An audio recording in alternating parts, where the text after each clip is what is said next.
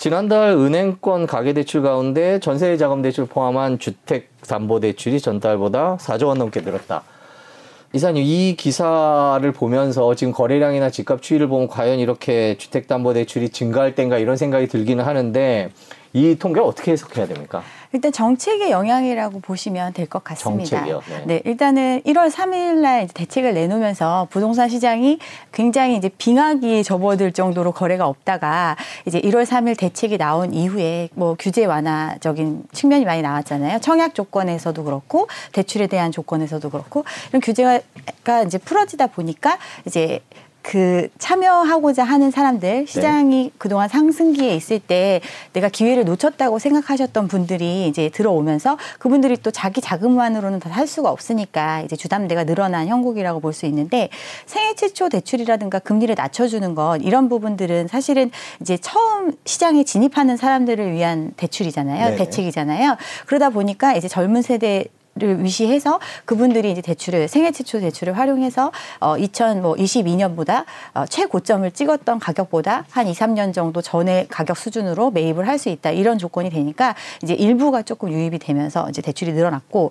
또 이제 또 더 큰 문제는 이제 이미 집을 갖고 계신 분들도 사실은 현금 동원 능력이 굉장히 떨어지시거든요. 거래가 되면 주택을 처분해서 자금을 마련할 수 있는 길이 있지만 그런 게 아니라면 이 주택을 담보로 돈을 빌려서 써야 되는 이런 상황이잖아요. 네. 그러다 보니까 다주택자에 대해서는 그동안 근데 대출에 대한 규제가 있었는데 이런 부분들이 완화가 되면서 뭐 이제 역전세 현상도 많이 일어나고 했으니까 돈을 어쨌든 목돈을 마련해서 갚아야 되는 상황 그리고 금리나 어떤 상환 에 있어서도 자기가 이제 다른 자금을 썼던 부분들이 금리가 올라가니까 일부러 상환해야 되고 뭐 이러니까 조금 낮은 금리로 갈아타는 형, 형태 그러려면 이제 담보가 있는 대출을 활용하는 게 좋으니까 주담대로 더 끌어낼 수 있는 대출을 더 활용한 이런 측면이 있다 보니까 이제 대출이 점, 전반적으로 늘어나게 됐고 또 부동산 시장에 이렇게 상승기를 거치면서 사실은 엄청난 종류의 부동산들이 분양이 됐잖아요. 뭐 아파트뿐 아니라 뭐 지식산업센터라든가 뭐 오피스텔, 생활용 숙박시설 뭐 이런 데, 이런 것들을 되게 많이 네. 팔았어요. 네네. 근데 이거에 대해서 바로 일시불로 돈을 내는 게 아니거든요. 이미 분양받은 물건에 대해서 잔금을 치러야 하는 시기가 음. 도래를 하고 그러면 자금이 필요한 부분들이 생기잖아요. 그럼 갖고 있는 자산 중에서 이제 대출을 활용할 수 있는 부분이 또 주담대 부분에서 풀리다 보니까 가장 낮은 금리를 상대적으로 낮은 금리를 적용받을 수 있는 대출을 활용하는 이런 형태가 나타나다 보니까 이제 주담대가 좀 기존보다 늘어나는 이제 이런 상황이 온 거죠.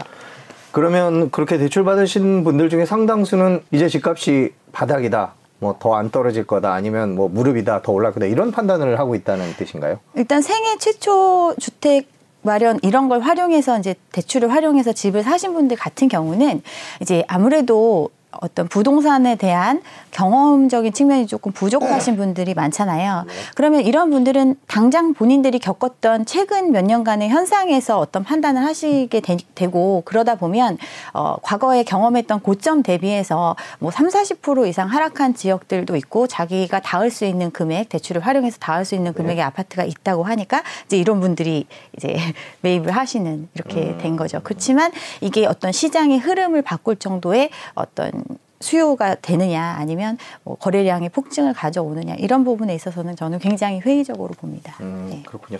그 어떤 분들이 대출을 받았는가 뭐 쭉 종류별로 말씀해 주셨는데 연령대 통계가 나왔나요? 예전에 2022년 통계를 보면 뭐 40대, 20대 이런 분들이 이제 집값이 떨어지는데 불구하고 대출을 받다 뭐 이런 기사들을 봤던 기억이 있는데 네. 요번은 어떤 상황일 거라고 보세요?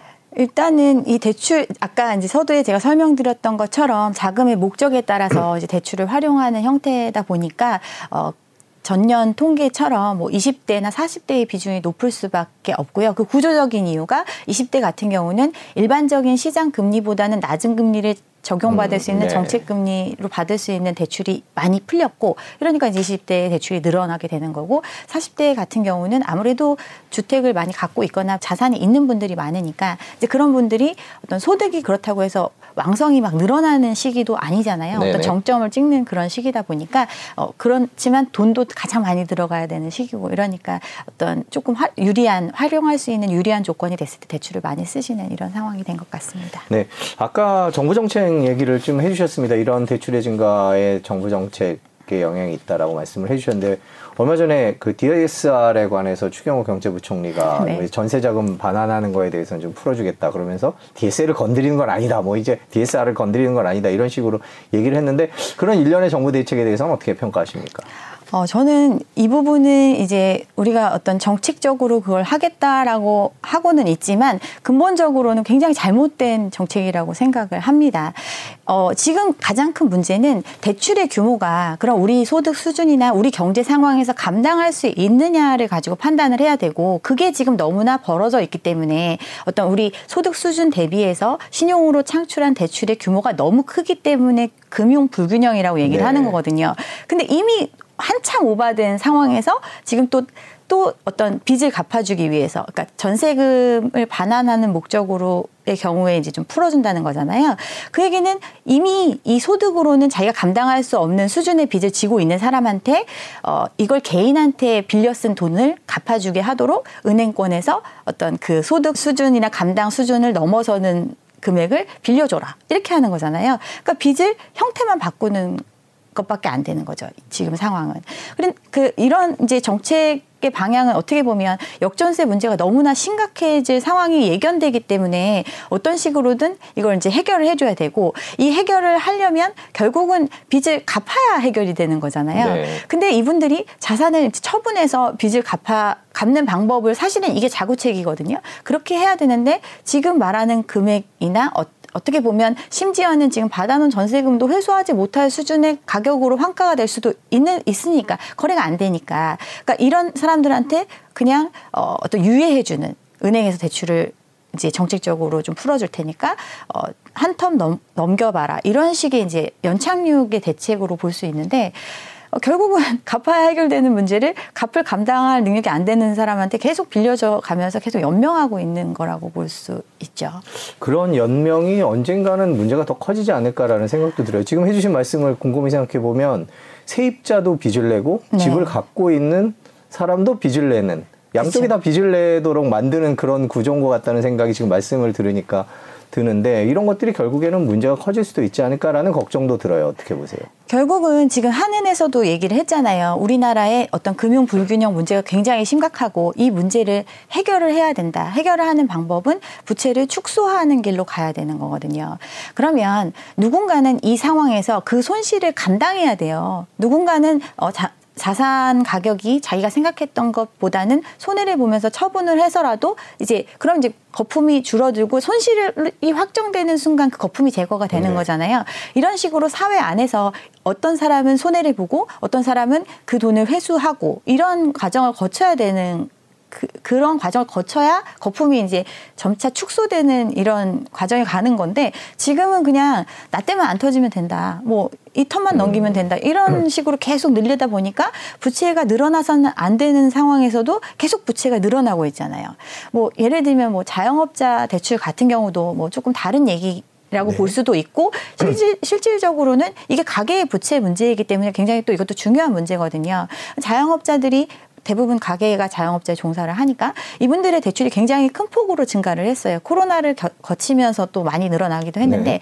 그러면 어떤 상황이 달라지거나 어떤 이제 자구책으로 이게 느- 어, 해결이 될 수 있는 거라면 이 부채가 막 늘어나는 게 아니라 이제 좀 줄어들어야 될 건데 지금은 유예해주고 상환 유예해주고 뭐 이자 유예해주고 뭐 이런 조치를 하다 보니까 그러면 원금이 좀 줄어야 되잖아요. 근데 2022년 21년도인가 기준했을 때는 3억 5천 정도가 평균 부채였으면 지금 4억 2천으로 늘어났거든요.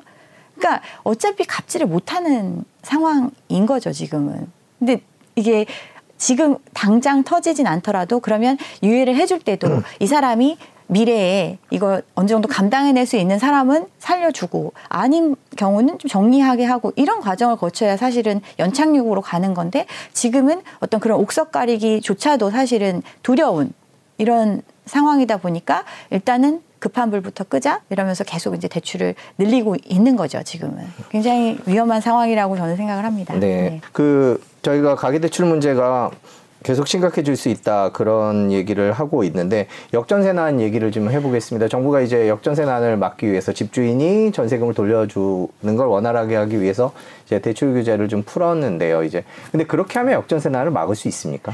아, 일시적으로는 막을 수 있을 거라고 보고 이 정책을 내놓는 건데 아까 말씀드렸던 것처럼 어떤 전세금 도 이제 민간 사금융이잖아요. 내가 개인 대 개인으로 집을 빌려주는 대가로 목돈을 땡기는 형태가 전세인데 이 부분에 이 부분이 축소가 되는 현상이 역전세 잖아요. 기존에 형성됐던 전세가 대비해서 실제로 시장에서 지금 받아줄 수 있는 전세가 수준이 떨어진 것. 네. 그렇기 때문에 이제 그 갭이 생겼는데 그러면 이거를 일시적으로 은행에서 대출을 통해서 이걸 막아주겠다. 그러면 이 사람이 이 차액 부분만은 어떻게 넘어간다 하더라도 원래 절대적인 이 금액 자체를 갚을 수가 있는지 없는지의 능력이 없는 거잖아요. 이건 결국은 자산을 처분했을 때 이걸 전부 다 채워줄 수 있는지 이걸로 판단을 해야 되는 거거든요. 근데 이 지금 저, 역전세 현상이 일시적이라고 보기에는 과도하게 이미 전세가가 너무 올라가 있었 던 상황이고 이 이면에는 부채로 어느 정도 떠받들어준 상황이고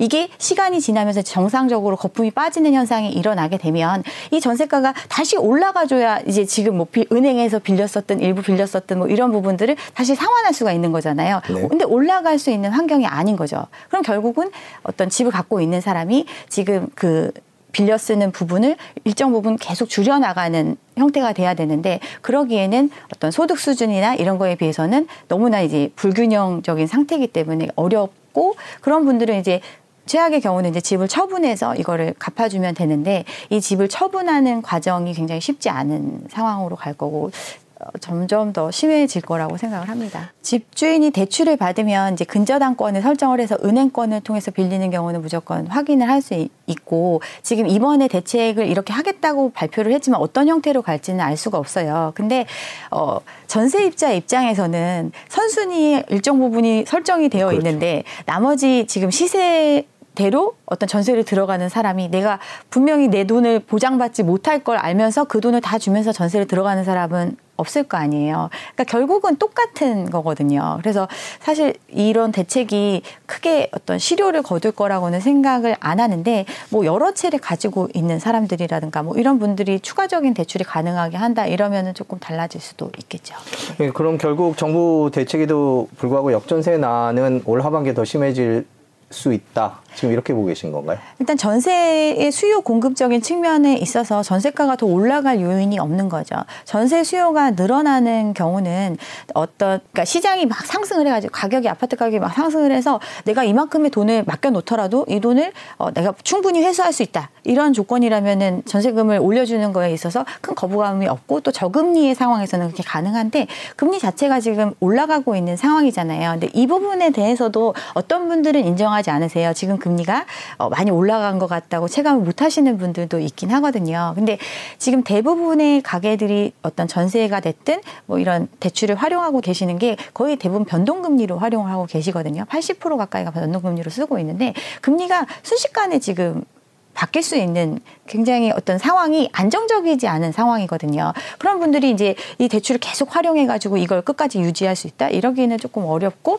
그런 측면에서 보면 수요 자체도 좀 축소되는 그런 상황이 되고 공급적인 측면은 계속 늘어나잖아요. 아까 전세를 놓는 분들을 이렇게 생각을 해보면 자기가 집을 여러 개 갖고 있는 경우에 이제 자기가 활용을 안 하니까 전세를 놓기도 하고 또 새로 분양을 받은 경우에도 어 전세를 줄 수 있으면서 전세를 통해서 나머지 잔금을 치르는 형태로 많이 하잖아요. 근데 그동안 이제 분양됐던 물량 자체가 최근 어떤 부동산 호황기에 너무나 많았고 그 물량들이 다 입주 시기가 지금 서서히 도래하고 있고 그 부분들에 대해서 잔금을 치르는 방법이 어, 은행에서 대출을 통해서 잔금을 치르거나 아니면 그 전세금을 받아서 치르는 건 이것밖에 없기 때문에 또 공급은 계속 늘어날 수밖에 없는 요인이 있거든요. 그럼 공급은 늘어나고 수요는 줄어들고 그럼 전세 가격이 어떻게 보면 조금 더 더 내려갈 수밖에 없는 요인으로 작용을 하겠죠. 그래서 음. 어떤 좀 시장 자체가 회복되기가 조금 어려울 거라고 생각합니다. 2년 전으로 돌아가 보면 2021년 네. 그리고 또 작년 2022년 초는 생각해 보면 전세값이 되게 비쌌던 것 같아요. 그래서 역전세 난이 지금 뭐 이제 끝나는 타이밍이 아니라 네. 이제부터 시작되는 거 아니냐 이런 생각도 들고 그런 말씀을 하시는 전문가분들도 많은데 네. 그러니까 이제 가격 격차가요. 네. 어떻게 보세요 개인적으로는? 그때 이제 사회적 이슈랑 맞물려서 그랬던 건데 어, 임대차 3법을 시행을 하면 어떤 계약갱신 청구권을 활용을 하면 앞으로 2년간 전세금을 더 올릴 수가 없는 상황이 되기 때문에 미리 올린다. 뭐 이런 말도 안 되는 얘기로 사실은 전세가가 막 올라간다 이렇게 했던 상황이었거든요. 근데 그 이면을 살펴보면 계약갱신 청구권을 활용해서 대부분의 사람들은 그냥 연장해서 살았어요.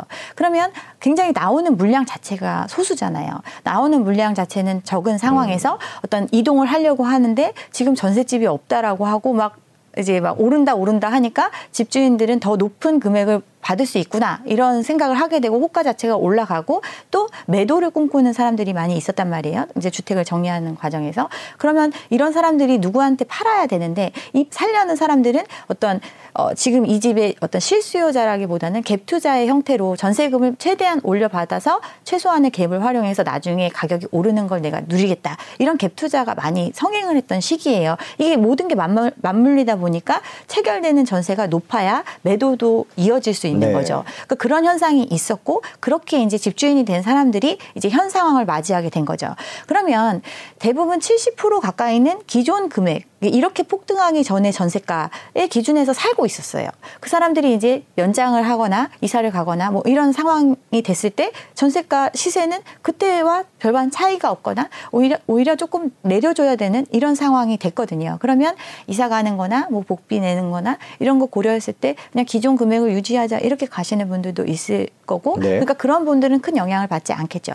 아니면 그런 분들 중에서도 전세 대출을 활용해서 이걸 많이 들어왔던 사람들은 금리에 대한 부담이나 이런 것 때문에 전세가 조금 더 낮은 집이나 지역으로 이동하는 현상이 일어나게 되고 이제 그렇지만 그 가격을 다 채워줄 수 있는 사람이 없으니까 조금 전반적으로 가격이 떨어질 수는 있는데 갭 투자를 통해서 어떤 최고점의 전세금을 땡겨놓은 사람들은 당장 몇 억을 갑자기 이제 토해내야 되는 음. 상황이 오는 거죠. 이런 분들이 사회 문제화가 될 수밖에 없는 거죠. 현재는. 어떤 식으로 문제가 불거질 거라고 보세요? 어디서부터 이제 문제가 발생할까요? 그러니까 전세가 자체가 기존의 어떤 시장에서 형성됐던 전세가 대비해서 대폭 올랐다고 해서 막 이렇게 같이 그 시기에 뭐 입주 시기나 아니면 계약 기간이 도래하는 시기가 맞물려 있던 단지들 같은 경우는 전반적으로 가격을 올려서 계약을 했을 거 아니에요. 네. 뭐 이런 음. 경우는 이제 문제가 되겠죠. 그 어떤 기존 대비해서 과도하게 전세금이 형성된 지역 같은 경우는 이제 문제가 되는데 사실은 이거는 개별적으로 거의 대부분의 사람들이 처해 있는 문제라고 생각을 하시면 돼요.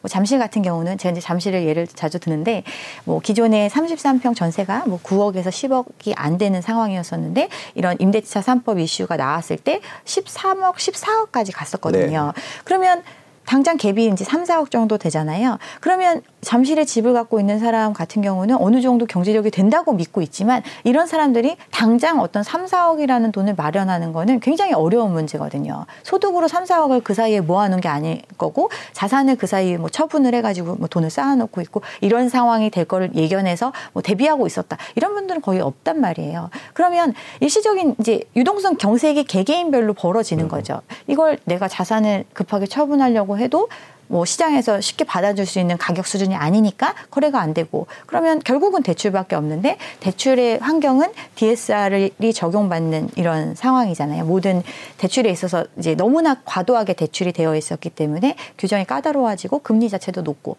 이런 사실은 어떤 부분에 있어서 어떤 문제가 막 불거진다 이렇기보다는 대부분의 사람들이 어떤 처해 있는 문제 당면한 문제라고 생각을 하시면 될 것 같습니다. 그렇게 돼서 물건을 내놓을 경우에는 집값 하락 요인이 된다라고 볼 수도 있는 건가요? 그런 부분들이 물량으로 나오게 되고 그 어차피 이제 분양을 받아서 로또를 맞아서 내가 일정 부분 자금을 회수하려고 했던 사람들이니까 먹을 게 있는 사람들이 더 많이 물량을 내놓을 거고 그런 물량이 한꺼번에 쏟아지면서 이제 가격은 조금 점차 하락하는 모양으로 갈 수 있다고 생각합니다.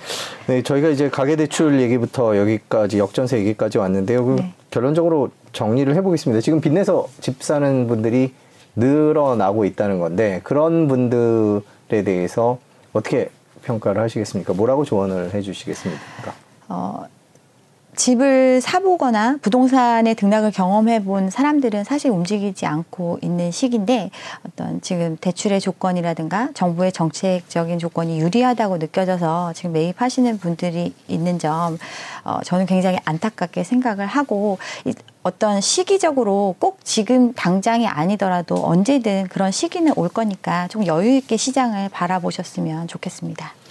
네, 저희가 이제 가계 대출과 관련된 상황을 짚어봤고요. 그 다음에는 집값이 떨어질 수 있는 요인들에 대해서 좀 짚어보겠습니다. 먼저 제가 여쭤보고 싶은 거는 저희가 이제 집값을 예상해 볼 수 있는 혹은 평가해 볼 수 있는 지표들이 참 많잖아요. 근데 최근에 뭐 지난번에 나왔을 때도 여쭤봤습니다만 거래량이 네. 가장 화제인 것 같습니다. 뭐 4월에는 줄어들 거다라고 얘기했는데 네. 4월도 늘었고요. 네. 5월 지표 같은 경우에도 어, 지금 뭐 3천 건까지는 안 갔습니다만은 뭐 꾸준히 올라가고 있고 그래서 예상보다는 세다. 물론 장기 평균이 5천 건에는 한참 못 미칩니다만은 네. 그래서 뭐 뭐 반등이다 아니다 이런 얘기들이 있는데 거래량에 대해서는 어떻게 평가하십니까? 일단 거래량 자체가 한계를 보이고 있다고 생각을 한계를 해요. 보이고 있다. 네, 예. 어떤 평균 평균이나 계절적인 요인에 의해서 가격이 이제 variation이 있는데 아, 아 거래량의 variation이 음. 있는데 어, 지금 나오는 수치는 사실 3천 건이 되냐 안 되냐 이걸 서울 아파트 거래량 기준에서 얘기하고 있거든요. 이게 정말 어떤 시장의 반등이나 상황적인 국면의 전환이라고 보려면 거래량이 이렇게 폭발적으로 터져주는 모습이 나타나야 되는데 그러기에는 지금 한계가 있어요. 근데 이 이면에는 모든 정책적인 지원이 지금 들어가 있는 상태거든요. 그럼에도 불구하고 이것밖에 거래량이 안 나온다? 과연 이 남아 있는 어떤 수요 사실 시장을 바라보는 관점이 굉장히 다르잖아요. 어떤 사람들은 어떤 거시적인 요인으로 봤을 때는 지금 집 살 때가 아니다라고 확고한 생각을 가지고 있는 사람도 있고 어떤 상승했던 그 시기를 겪으면서 굉장히 마음고생했던 사람들은 내가 이 정도의 빚은 감당하면서 지금 어떤 유리한 조건에 살 수 있을 거다라고 생각하시는 분들은 시장에 참여할 수 있는 어떤 그런 상황인데 그 참여할 수 있는 절대적인 수요가 굉장히 작다는 거죠. 그렇기 때문에 거래량이 어떤 3천 건 남짓하게 이 정도까지밖에 못 올라오는 이런 상황이라고 생각을 합니다. 네, 거래량 얘기를 여쭤봤고요. 그 집값 수준을 한번 보겠습니다. 한국은행에서 여전히 소득 수준과 괴리가 되, 괴리가 있다 이런 식으로 한국은행도 평가를 하고 있습니다. 네. 절대적인 집값 수준이 소득과 대비해서 뭐 여전히 높다라고 얘기를 하는데 동의 하시죠? 하죠. 네, 동의하시죠? 네. 일단은 어, 어떤 이제 뭐 형사정책연구원에서 얘기했던 거는 2015년도의 가격이라도 지킬 수 있으면 뭐 이런 얘기를 했었고 네. 한국은행에서도 보고서를 통해서 계속 얘기하고 있는 게 지금 소득 수준 대비해서 현저하게 고평가되어 있는 주택 시장이라고 얘기를 한단 말이에요. 이 얘기는 어떤 이미 어떤 수치적으로나 아니면 시장의 어떤 상황이나 경제적인 이런 것들을 다 보고 있는 사람들은 지금 상황이 굉장히 고평가되어 있 되어 있다는 걸 인지하고 있는 거예요. 그럼 이 고평가가 된 이면에는 뭐가 있느냐? 부채를 통해서 이만큼의 네. 가격으로 끌어올린 거거든요. 근데 이 부채를 우리가 감당할 수 있는 수준이라면 이 가격이 계속 유지될 수가 있겠지만 이미 감당할 수 있는 수준을 넘어섰다. GDP 대비해서 100%가 넘는 가계 부채를 짊어지고 있고 이게 통계적으로 공식적인 우리가 가계 부채로 잡는 통계만 가지고 했을 때 100, 100%지 어떤 전세자금 대출이라든가 아, 전세 보증금이라든가 자영업자 대출 어떤 가계와 가계와 동시되는 대출 규모까지 포함을 하면 두 배가 넘어간다고 네. 얘기를 하거든요. 그럼 이거 어느 나라에도 없는 정도의 부채 규모예요. 음. 이런 상황이거든요. 그래서 이걸 지금 뭐 금리가 올라가지 않더라도 지금 연체율이 증가하고 있잖아요. 이유는 감당할 수 없는 빚을 졌는데 이게 미래에도 계속 가격이 올라가서 나중에 이걸 처분해서 이 빚을 일시에 다 상환하고 어떤 이익을 볼 수 있다. 이런 구조라면 계속해서 가겠죠. 근데 그렇지 않으니까 연체는 그러니까 어디서 돈이 나올 구석이 없으니까 계속 감당하지 못하고 연체가 나오고 있잖아요. 그래서 어떻게 보면 지금 금리 부분도 굉장히 더 안 좋은 상황은 우리나라가 어, 미국이 어떤 피벗을 하기 이전에 먼저 금리를 낮추는 네. 견디지 못해서 이런 상황이 올까봐 그, 그렇게 됐을 때는 더욱더 이제 심각한 상황으로 갈 수 있으니까 그런 게 좀 걱정이 됩니다. 네, 여전히 소득 수준에 비해서는 집값이 비싼 상황이고요. 네. 예, 전세값 같은 거 뭐 아까 갭투자 얘기도 많이 해주셨습니다만 전세가율 같은 경우도 이제 집값을 전망할 때뭐 네. 투자 수요나 이런 걸 계산할 때 많이 쓰이는데 전세값도 계속 떨어지고 있죠. 지금 전월세 시장은 분위기가 어떻습니까? 전세가 자체는 지금 약간 이제 떨어지다가 조금 이제 보합 수준에서 네. 조금 하락폭이 줄어든 뭐 이런 형태로 가고 있는데 이유는 어 전세 시장에 매물은 지금 많이 나와 있는데 찾는 사람이 여전히 그냥 한정적인 거예요. 그렇잖아요. 그러니까 매물이 막 계속 줄어들거나 막 이렇게 해서 어떤 전세가가 다시 올라가는 이런 상황이 돼야 되는데 지금 이제 약간 이사철이 조금 겹치면서 조금 늘어나긴 하니까 거래가 되면 이제 그 가격에서 더 호가를 내리지 않는 형태로 가니까 그 하락폭 자체가 둔화되는 모습이 나타나긴 하지만 전반적으로 이제 입주 물량이라든가 공급 물량이라든가 이런 걸 고려했을 때는 앞으로 하향 안정화가 될 수밖에 없. 다라고 생각을 합니다. 그리고 월세 같은 경우도 기존에는 이제 전세를 월세로 많이 이제 전환한다 이런 얘기 집주인들이 전세 안 놓고 월세 놓는다 뭐 네. 이런 얘기를 많이 했잖아요. 근데 월세로 전환될 수 있는 그 전환의 폭이 굉장히 한계가 있어요. 왜냐하면 월세라는 거는 내가 다달이 벌어들이는 소득 대비해서 감당할 수 있는 부분 으로 주거비가 결정이 되거든요. 그래서 보증금의 규모를 올리더라도 월세 같은 경우는 한 달에 감당할 수 있는 월세 자체 가 굉장히 낮기 때문에 이런 부분도 월세도 뭐 무조건 다 올라가고 이럴 수는 없는 음. 상황이죠. 근데 어떤 원룸이나 뭐 이런 작은 규모 같은 경우는 절대적인 금액 자체가 작다 보니까 그런 부분들은 이제 수급에 따라서 조금씩 올라갈 수 있는 그런 음, 상황이라고 그렇군요. 보시면 전반적인 가격 흐름이 그렇군요. 그 저희가 집값에 영향을 미칠 요인들을 짚어보고 있습니다만은 분양시장 얘기를 좀 여쭤볼게요. 아까 짧게 잠깐 얘기가 나오긴 했습니다만 올 하반기 분양시장을 놓고도 이 분양 물량, 입주 물량이죠. 입주 물량을 놓고도 이제 어, 그것 때문에 여러 가지 변수가 하반기 집값이나 전세값의 변수가 될 수 있을 거다. 이런 전망들을 하시는데 어떤 의견을 갖고 계신지. 일단 지금 서울의 똘똘한 한 채라고 얘기하는 지역의 하반기 입주 물량이 만 건이 넘어가잖아요. 네. 만 세대가 넘어가고 그 얘기는 어, 이 집들을 이제 분양받은 사람들이 그러면 전부 다 이 분양 대금을 지급할 수 있는 정도의 자산을 갖고 있는 사람이 분양을 받았냐를 생각해 보면 이제 그렇지 않은 경우가 많잖아요. 네.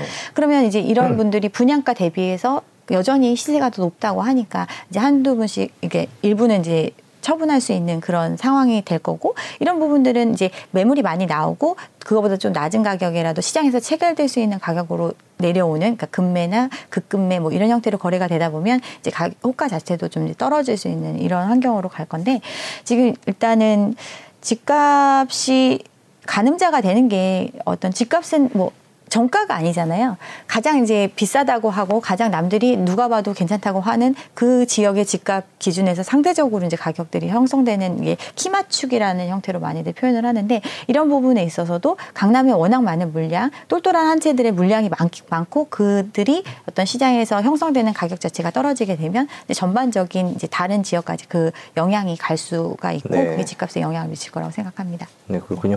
그러면 지금 뭐 최근 서울 강남 3구나 뭐 이런 데 일부 집값이 반등했다 이런 기사들을 볼 때는 그런 것들을 좀 감안해서 봐야 되겠네요. 그런 기사들을 어떻게 봐야 될까요? 어, 이거는 이제 사실은 이제 실거래가만 가지고 모든 이제 판단을 하면 안 된다고 제가 누누이 말씀을 네. 드리는데 실거래가 자체가 공개되는 거는 이제 계약일을 기준해 가지고 이제 중개법 중개사를 통해서 했으면 이제 신고를 하잖아요. 그 가격 거래가 끝까지 완결된 거래라고 누구도 확신할 수 없는 거래거든요. 그래서 예전에 어떤 집값 띄우기로 어떤 실거래가를 높게 신고를 해서 그 가격 대비해서 그 거래가 대비해서 낮은 금액으로 분양한다. 뭐 이런 것들 어떤 시장 분위기 분위기를 만드는데도 많이 활용했던 거기 때문에 지금과 같이 뭐 거래량이 또 거래가 어떤 단지 단지별로 거래가 모아져서 지금 3천 건이잖아요. 서울에 수천 개의 단지가 있는데 그 중에 어떤 단지 같은 경우는 1년 반, 2년 동안 거래가 하나도 안 되는 네, 경우도 네, 많고 그렇겠죠. 막 이런데 특수한 언론에서 소개되는 특수한 단지들이 음. 얼마에 거래됐다. 근데 그 거래가는 이게 진위 여부를 우리가 지금 확인할 수는 없다. 그렇지만 그 신고가가 시, 신고가 됐다. 그걸 믿고 그럼 과연 지금 시장이 반등한다. 이렇게 판단할 수는 없는 거기 때문에 어떤 지금 뭐 반등한다는 기사는 사실 근데 뭐 찍히기만 하면 사실 쏟아내고 네. 있어가지고 이런 거에 너무 이렇게 시장을 음. 이, 이런 단편적인 것만 보고 판단하시는 거는 조금 위험하다고 생각을 합니다. 그 마침 말씀을 해주셨는데 정부가 이제 집값 시세 조작을 막기 위해서 다음 달부터 부동산 부동산 실거래가 이제 공개 시스템에서 등기 여부를 공개한다 이런 얘기를 했습니다. 뭐 방금 말씀해 주신 대로 가격을 약간 올라가는 것처럼 보이려는 그런 시도들이 있으니까요. 그걸 막아보겠다는 취지인 것 같은데 효과가 있을 거라고 보십니까? 아무래도 등기 여부를 공개를 하면 등기까지 하면 더 비용이 많이 들, 많이 들잖아요. 네. 그냥 거, 계약만 했다가 계약을 그냥 끌어가거나 아니면 취소하는 경우에 들어가는 어떤 매몰 비용보다는 등기까지 완료가 되는 데까지는 굉장히 많은 돈이 들어가고 그렇기 때문에 거기까지 안 가는 경우가 많이 있거든요. 그래서 등기 여부를 공개를 하면 어떤 이제 그 실거래가를 확인하는 어떤 사람들 입장에서는 조금 더 이거에 대해서 심, 신뢰도 자체가 조금 올라갈 수 있다고 생각을 하는데 결국 이제 이런 대책을 굉장히 늦게 내놓은 거죠. 어떻게 보면 자산 시장이라는 게 사실은 정보가 막 공개되어 있는 시장에서도 어떤 조작이 많이 이루어지잖아요. 뭐 코인 같은 경우도 뭐 자기가 갖고 있는 돈은 풀었다 뭐 회수했다 뭐 서로 작전처럼 사주고 하면서 가격을 띄운 다음에 자기의 물량을 대거 매도하면서 차익을 보는 이런 형태로 가는 것처럼 아파트에 있어서도 사실은 이런 시세 조작이 충분히 가능했던 시장이었거든요. 그냥 신고만 하면 되니까. 근데 그런 부분을 이제 점차적으로 이제 개선하기 위해서 이런 정책을 내놓는 건데 과연 이게 언제 실현이 될지는 그건 음. 잘 모르겠어요. 네, 네. 좀 지켜봐야 되겠군요. 네, 네. 자, 저희가 지금 현재 부동산 시세를 짚어볼 만한 그런 통계들을 살펴봤고 이제 하반기 전망을 간단하게 해보도록 하겠습니다. 내 집 마련을 생각하시는 분들은 아까 대출 얘기 들으면서도 어 나도 이제 따라가야 되냐 마음이 급할 수밖에 없거든요. 하지, 하반기 집값을 어떻게 전망을 하십니까? 지금 내 집 마련이 지금 중요한 시기는 아니라고 생각을 합니다. 시장 자체가 워낙 지금 아, 굉장히 하수상한 네. 시, 기거든요 복잡하죠. 네. 네. 이런데 지금 집을 사서 내가 돈을 벌 수 있다. 남들이 다 집 사서 돈 벌었다고 해서 이제 끝난 시장에서 이거보다 더 많은 이익을 내가 볼 수 있는 시장이기 때문에 나 뛰어들겠다. 이런 선택을 하는 것 자체가 굉장히 위험하다고 생각을 합니다. 어, 지금 뭐 어떤 시장 자체의 긴축의 상황이 계속 전 세계적으로 유지되고 있는 상황에서 우리나라만 지금 뭐 정책적으로 금리를 낮추고 금리를 동결하고 또 대출을 풀어주고 어떤 전반적인 기조에 역행하는 지금 정책을 하고 있거든요. 그러면 이런 상황이 어, 언제까지 할 수 있을까? 그만큼 우리가 국가가 또 여유가 있느냐 이런 걸 생각을 하면 정말 어, 뭐 환율만 봐도 사실 시장의 상황을 알 수 있잖아요. 굉장히 굉장히 불안한 상황인데 지금 내 집 마련이 당장 급한 문제인가? 이런 걸 좀 고민을 해보셨으면 좋겠어요. 음, 지금 네. 경제 상황이 굳이 지금 해야 될 시기인가? 그렇죠. 라고 말씀을 해주셨는데, 어, 아까도 말씀해 주셨는데, 내 집 마련하시는 분들 중에 관심 있는 게 또 청약 시장이에요. 뭐 이제 아무래도 이제 올 하반기에 입주 물량도 많고 그러다 보니까 관심을 갖는 분들이 많은데 집값은 더 떨어질 것 같다고 또 말씀을 해주시니까 어떻게 해야 될까 이번 기회에 한번 해볼까 아니면 더 기다려볼까 이런 고민들이 있으실 것 같아요. 뭐 뭐라고 조언을 해주십니까? 그러니까 집을 살려는 목적 자체가 내가 어떤 실거주 내집 마련에 가장 큰 주된 목적을 가지고 있는 사람이라면 그 대출을 내가 감당할 수 있는 규모의 대출을 활용해서 집을 사는 거는 어떤 시기에 해도 내가 그 조건이 갖춰졌을 때 하면 그건 문제가 없어요. 그런데 지금의 시장은 내가 이 집을 사서 어떤 이익을 크게 볼 수 있다라는 믿음에 내가 감당할 수 없는 빚을 지고 뛰어드는 시장이거든요.